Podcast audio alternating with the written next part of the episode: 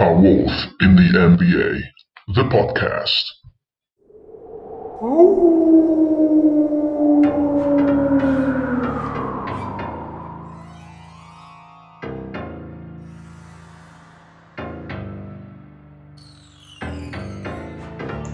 Ciao a tutti ragazzi e benvenuti ad una nuova puntata di A Wolf in the NBA, il podcast italiano dei Minnesota Timberwolves. Io sono Fra e innanzitutto vi chiedo scusa per la qualità audio della puntata, sarà leggermente peggio del solito, ma eh, sono in vacanza anch'io, sono eh, fuori casa e quindi sto registrando senza l'attrezzatura che ho in casa, quindi la qualità audio sarà un po' probabilmente sarà eh, peggiore del solito, vedo se riesco a sistemarla nell'editing. E eh, come potete intuire dal titolo di questa puntata, l'argomento di oggi sarà di questa breve puntata, perché comunque non penso che durerà tantissimo, è affrontare uh, una delle domande che stanno circolando di più su Twitter nel mondo Wolves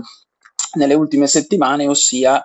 uh, Ben Simmons a Minnesota sì o no. Eh, ovviamente le voci sono iniziate in modo eh, parecchio insistente e consistente dopo l'eliminazione di Philadelphia eh, da parte di Atlanta e eh, si sono susseguite in modo abbastanza vertiginoso. Eh, tutti nel mondo Wolves su Twitter sembrano essere entusiasti all'idea di una possibile trade di Ben Simmons, cosa che molto probabilmente eh, succederà non necessariamente eh, una trade Minnesota-Philadelphia, come peraltro, di cui par- peraltro parlerò tra poco, ma in generale una trade che vedrà, eh, porterà Simmons eh, lontano da Philadelphia. Ora, tutti, tantissimi su Twitter, soprattutto nel mondo americano, sono entusiasti all'idea di eh, ipotizzare trades che porterebbero Simmons a Minnesota. Io invece, spoiler alert, non sono così eh, di quest'idea, non sono così entusiasta di vederlo, non sono così ottimista che sarebbe un fit perfetto per Minnesota, non credo neanche peraltro che sia particolarmente facile imbastire una potenziale trade che lo porterebbe e in questa puntata quindi eh, voglio illustrarvi i motivi per cui secondo me Ben Simmons a Minnesota non solo non lo vedremo, ma non sarebbe neanche il caso di augurarselo. Allora, intanto per quelli che non hanno vissuto sul pianeta Terra e che non hanno grande idea delle statistiche e dello stile di gioco di Ben Simmons, mm, diamo qualche statistica. Simmons eh, viaggia in stagione regolare perché qua bisogna fare una netta distinzione tra le sue statistiche in regular season e le sue statistiche nei playoffs. In regular season, dicevo, viaggia con una media di 14 punti più o meno a partita, 7 assist, 7 rimbalzi, e fin qui tutto quanto abbastanza bene, fa parecchi turnovers perché ne fa più o meno 3 di, di media a partita,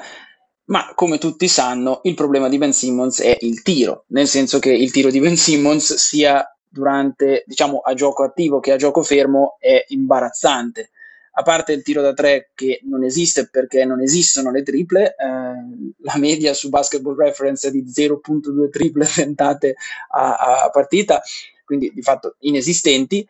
eh, lui tira, tra virgolette, solamente da due e, lo, e tira con il, 60, il 56% più o meno e tira i liberi con il 61%. Se andiamo nei playoff la situazione è ancora eh, peggiore perché eh, vediamo che Simmons mh, peggiora in alcune statistiche fondamentali nel, per vincere una serie di playoff,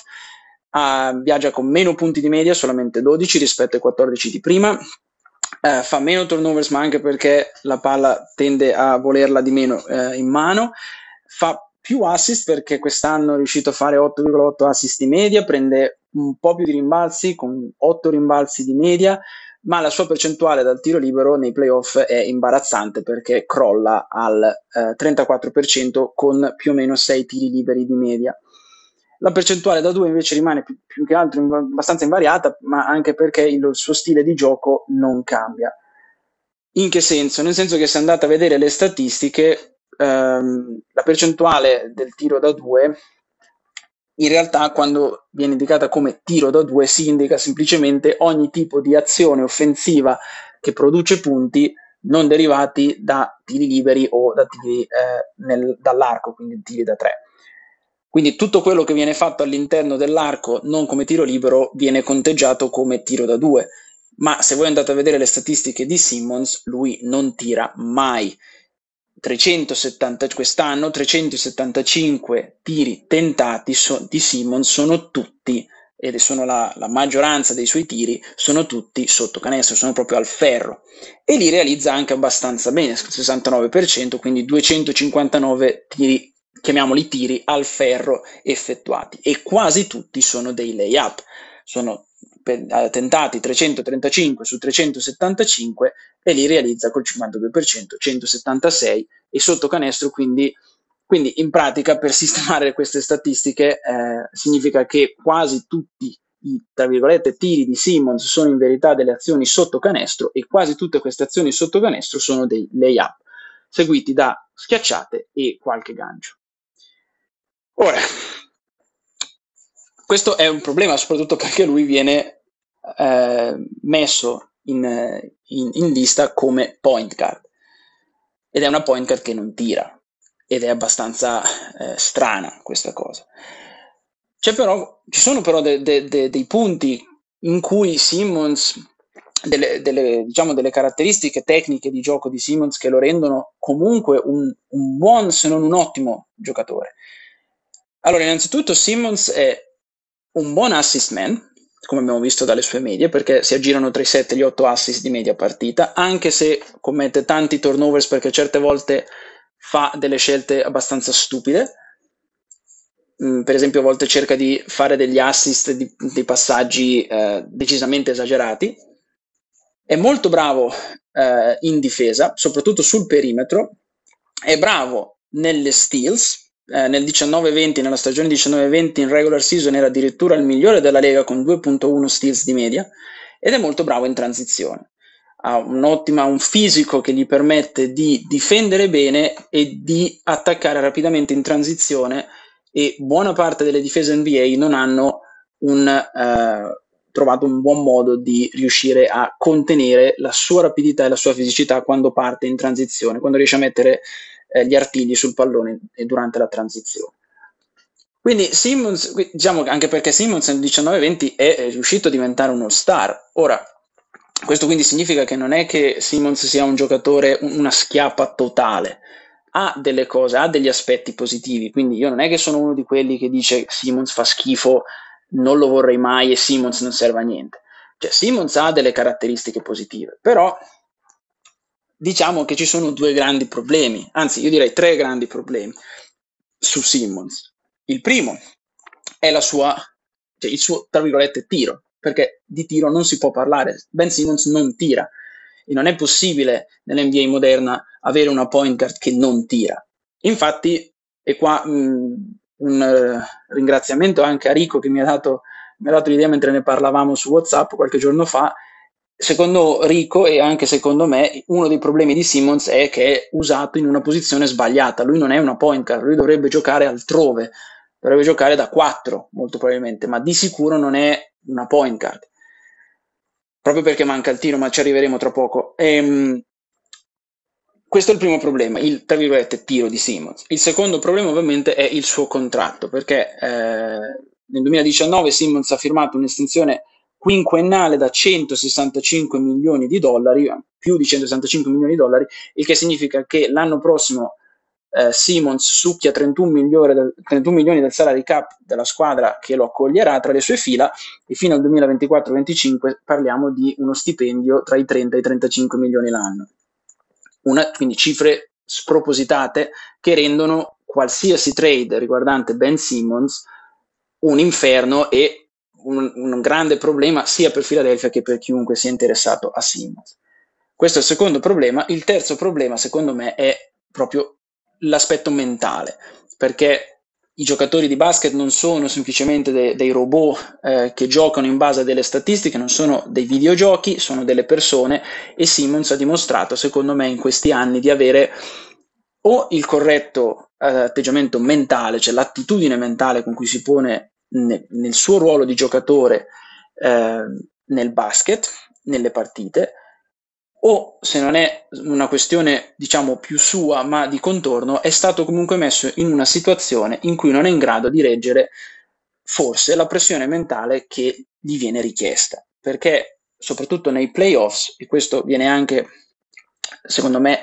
mostrato dalle statistiche dove Simmons peggiora a livello di punti e, so- e anche a livello di tiri liberi, Simmons non è in grado di reggere la pressione, non ha la mentalità giusta per, essere, per fare quel salto che è necessario a vincere non tanto in regular season, ma veramente nei playoffs.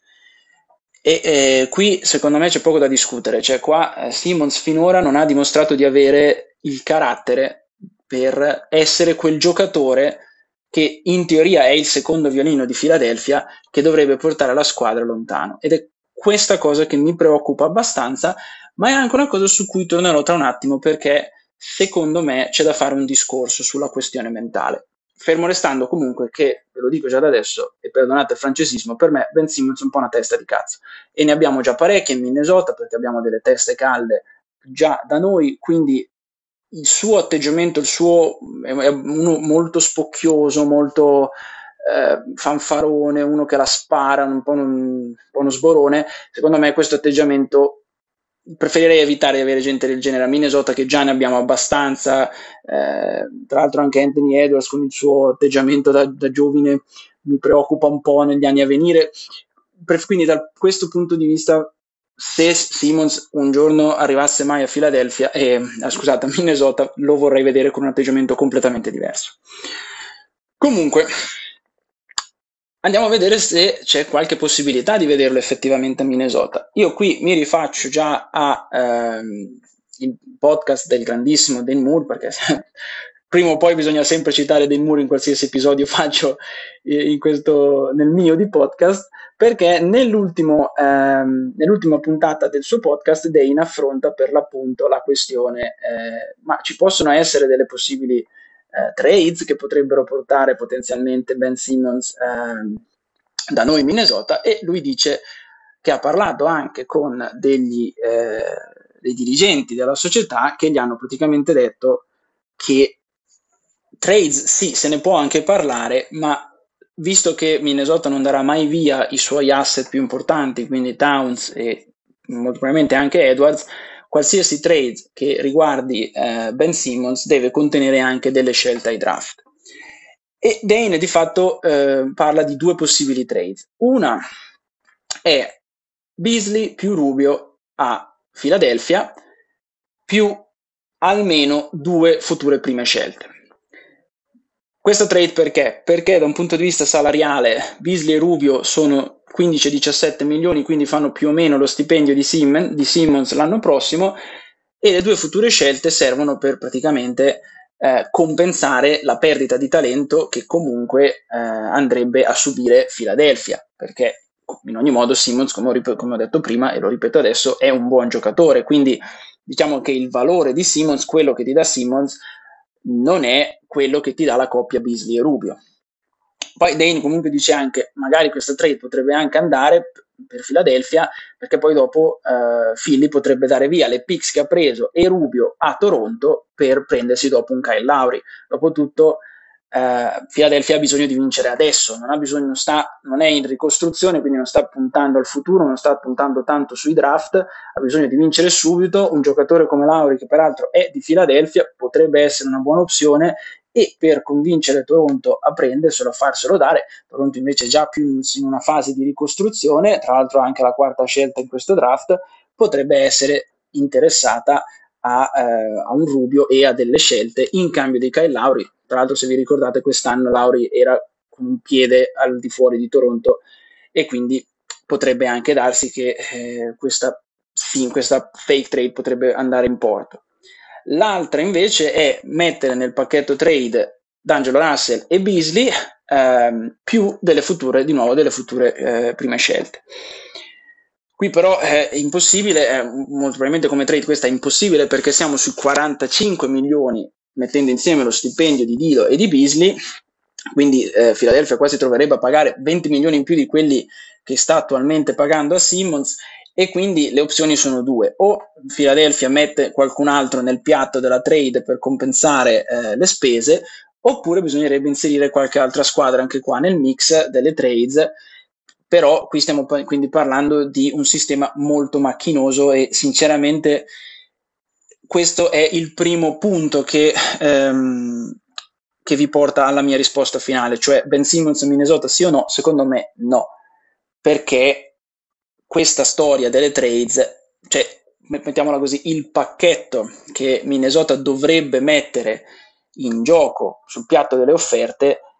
è molto molto molto molto difficile da ottenere considerando che non daremo mai via Towns. Quindi, vuoi per una questione di giocatori che offriamo o che potremmo offrire, vuoi per la situazione di Philadelphia che ha bisogno di vincere subito e quindi le scelte future ai draft non, non hanno quel valore per Philadelphia che potrebbero avere per altre squadre? Vuoi perché Simmons ha un contratto molto pesante e di conseguenza quindi noi non possiamo prenderlo così com'è,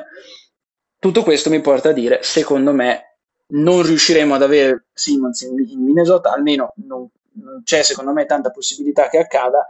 proprio per una questione, diciamo, puramente finanziaria e di giocatori coinvolti. Lasciatemi però dire una cosa sulla questione del contratto, perché è vero che il contratto di Simmons è un gran problema. Io in questi giorni,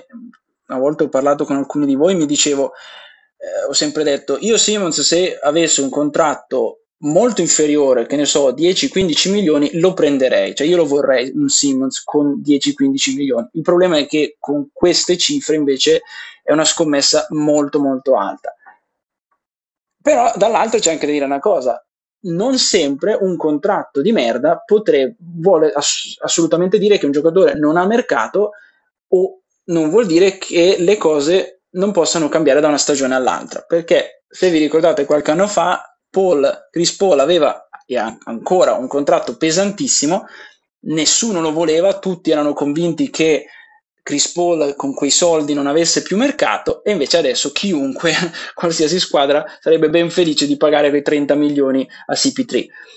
perché CP3 è riuscito con, nonostante quel contratto pesante che ha, a dimostrare il valore che ha ancora in campo e quindi adesso quel suo contratto, nonostante sia lo stesso contratto che qualche anno fa veniva criticato da chiunque, è diventato un prezzo che si pagherebbe volentieri per CP3. Quindi, per collegarmi a Simmons, il problema non è tanto il fatto che ha un contratto pesante, il problema è che se andasse bene questo affare, questa scommessa, se andasse bene, Minnesota avrebbe sì un contratto pesante da pagare, ma per un bel giocatore. Ma se la scommessa Simmons invece andasse male, Minnesota si ritroverebbe con un giocatore inutile e un contratto pesante. Ed è questo il problema. Non è tanto la questione contratto pesante o non contratto pesante, che pure comunque è una questione, perché io, come ho detto, questo è un impedimento non da poco, sia dal punto di vista della trade, sia dal punto di vista in generale sulla questione voglio o meno Ben Simmons a Minnesota, ma c'è anche il problema che è una scommessa molto pericolosa da fare e diciamo che CP3 aveva delle caratteristiche che Simmons non ha e quindi se su CP3 te la sentivi di scommettere, su Simmons purtroppo non te la senti di scommettere così tanto. Sulla questione mentale di cui parlavo poco fa, come ho detto, io non vorrei Simmons perché di, di, giocatori con la sua di testa ne abbiamo già abbastanza, ma secondo me l'aspetto mentale che secondo me ha ehm, fatto perdere del valore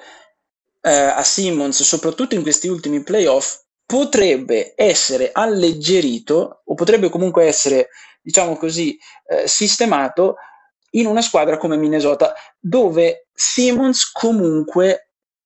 verrebbe, se venisse ovviamente a Minnesota, verrebbe con uno status completamente diverso, secondo me, da quello che ha in questo momento a Filadelfia e da quello che ha avuto in questi anni a Filadelfia. Perché a Philly era palesemente il secondo violino, quindi ci si aspetta, anche perché tra l'altro ha uno stipendio da primo secondo violino in una squadra, e quindi secondo me a Filadelfia ci si aspettava da lui determinate cose, determinati risultati. E lui ha palesemente dimostrato che o perché non è capace o perché non è riuscito a gestire la pressione mentale di questo compito, ma questi risultati lui non li ha mai portati a casa, specie nei playoffs. A Minnesota invece, secondo me, se mai venisse, Simmons si ritroverebbe in una situazione completamente diversa perché io vorrei Simmons a Minnesota, se, questione del contratto a parte, dandogli però due ruoli ben precisi, assist e difesa. Punto. E secondo me l'assist, la questione assist e la questione difesa sarebbe molto utile, ci arrivo tra un attimo,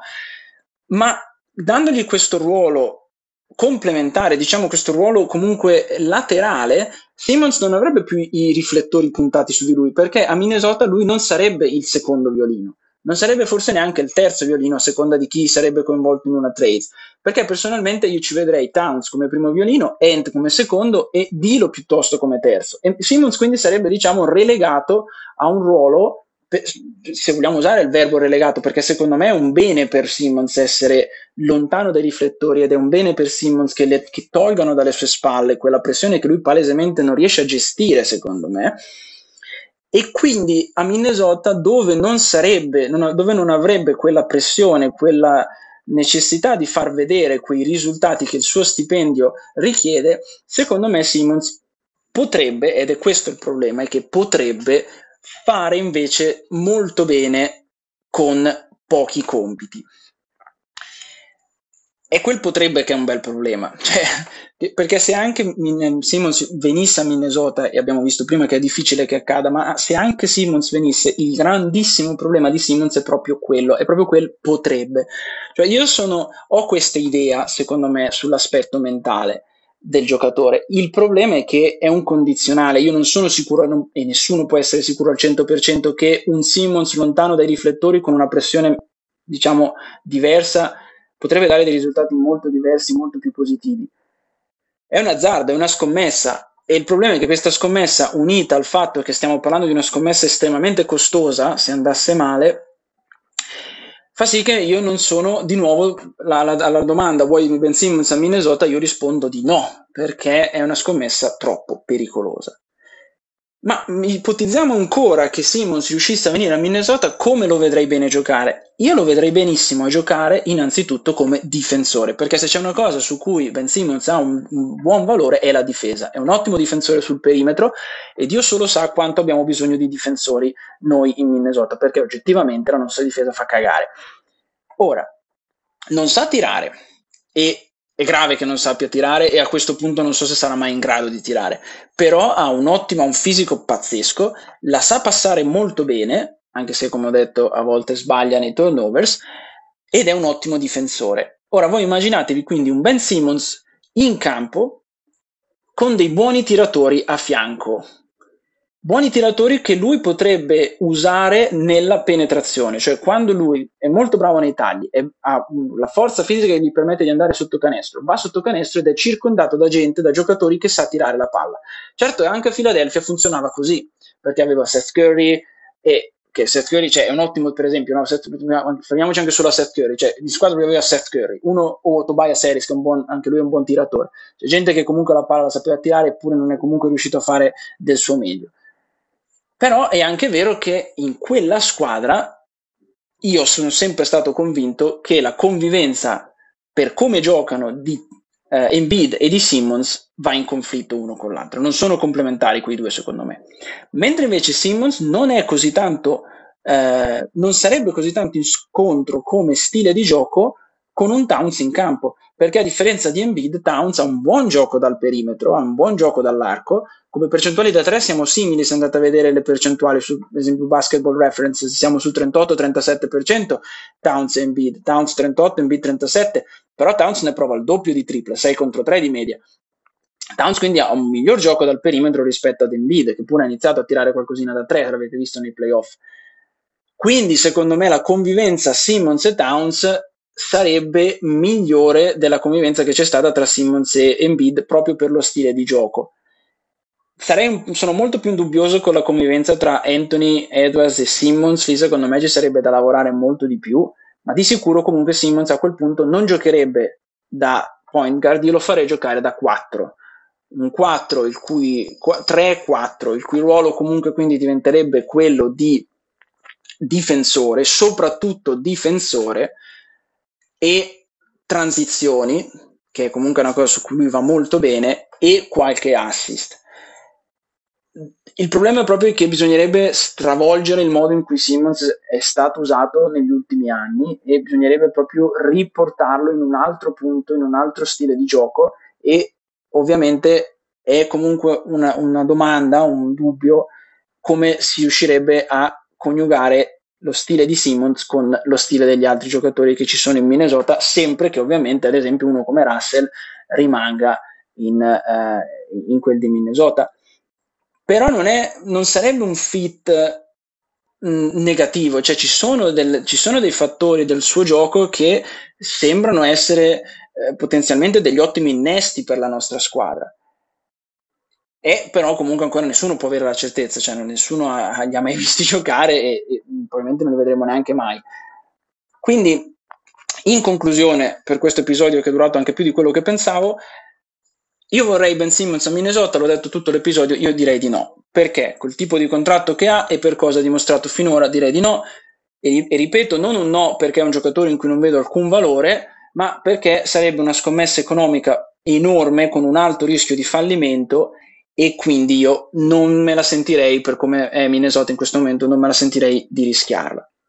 Poi, se per qualche motivo, non so bene come, Simmons finisse a Minnesota, almeno una chance io a quel punto gliela darei per i suoi meriti difensivi, di assist e quello che ho appena detto su come suo, lui potrebbe essere un innesto nella squadra di Minnesota. Poi, una domanda, una cosa è io se lo, se lo vorrei io, l'altra domanda è se mai lo avremo. E anche lì secondo me è un no, perché Philadelphia secondo me può avere delle offerte, qualche offerta, tra l'altro le voci insistenti di questi giorni parlano di potenziali offerte. Ovvio che il gossip che c'è sulle, sulle trades è sempre 90-100 volte più grande di quello che effettivamente è in realtà, ma è logico aspettarsi che Philadelphia può avere qualche offerta da altre squadre. Io guardandomi in giro ho letto di Portland, ho letto di Chicago, ho letto di Denver e queste sono squadre secondo me che possono offrire a Philadelphia qualcosa di più rispetto a Minnesota. Certo, il lo status eh, di paria che ha in questo momento Ben Simmons eh, sicuramente influenzerà le, le trades, non dimentichiamoci tra l'altro che anche il suo allenatore e i suoi compagni di squadra hanno più o meno fatto capire non ne possiamo più di lui, cosa che non è il massimo se vuoi mettere in vendita un tuo articolo, dire che l'articolo è danneggiato, ma eh, dall'altra comunque rimane che ci sono delle squadre in NBA che potrebbero essere interessate a Simmons e che potrebbero bussare alla porta di Philadelphia con delle offerte migliori di quelle che potrebbe fargli in Minnesota, ma ovviamente eh, il mercato è ancora aperto, eh, Gerson Roses è eh, Gerson Roses, quindi eh, ci ha abituati ad avere diverse sorprese durante l'anno e quindi staremo a vedere. Chiudo la puntata facendo un commento rapidissimo sul draft, come sapete eh, Minnesota ha avuto la settima scelta, quindi la nostra pick è eh, stata consegnata a Golden State, come peraltro era matematicamente prevedibile, e eh, non faccio una puntata su questo semplicemente perché l'ho ripetuto nelle ultime puntate del podcast, cioè io sono eh, dell'idea che abbiamo fatto comunque bene a fare la stagione che abbiamo fatto, quindi cercando di vincere il più possibile nell'ultimo periodo eh, e non solo nell'ultimo periodo, diciamo nella seconda metà dell'anno abbiamo cercato di fare del nostro meglio. La pick l'abbiamo persa, ma è comunque una... Eh, e mi dispiace, ovviamente non è che dico che avrei, ci avrei sputato sopra ad avere la prima o seconda scelta nel draft di quest'anno. Non ce l'abbiamo fatta, come peraltro era matematicamente eh, prevedibile, ma non sono dispiaciuto. Cioè, secondo me va bene così, anche perché tra l'altro questo nuovo sistema della lottery che avete visto ehm, fa sì che eh, non necessariamente fare schifo durante l'anno significa avere delle scelte alte. Guardate Oklahoma che nelle ultime 23-24 partite eh, ha giocato a perdere e le ha perse, eppure è comunque arrivata al draft con la sesta scelta. Quindi eh, questo sistema, anzi, mi sembra che stia dimostrando finora, almeno ovviamente stiamo parlando di pochissimi anni, che è dal 2019 che è così, ma sembra dimostrare un, eh, di essere un modo buono per impedire il tanking sfrenato delle squadre che eh, veramente imputridisce la regular season. E io spero quindi che questo nuovo sistema spinga le squadre a dare sempre il meglio ma mantenendo quel diciamo, livello di correttezza del basket, diciamo, delle leghe americane in generale, in cui se tu hai un'annata schifosa, mi vengono in mente i Rockets che hanno fatto schifo, ma non per, tanto per motivi loro, per, o meglio, demeriti loro, ma perché Arden li ha lasciati eh, in una situazione pessima e dicevo questo sistema quindi dà comunque la possibilità a queste squadre di avere una speranza per il futuro. Quindi per quanto riguarda Minnesota, settima scelta Golden State, va bene così, occhi puntati sulla nuova stagione e io ho fiducia in Coach Finch. Detto questo, spero che la puntata vi sia eh, piaciuta. Se avete dei commenti, ovviamente scrivetemi come sempre su Twitter, at WolfInTheNBA, io vi rispondo sempre appena posso. E come sempre, quindi anche se stiamo a vedere adesso cosa succederà con le trades di Ben Simmons, se succederà o meno, ma fino a quel momento, come sempre, go Wolves!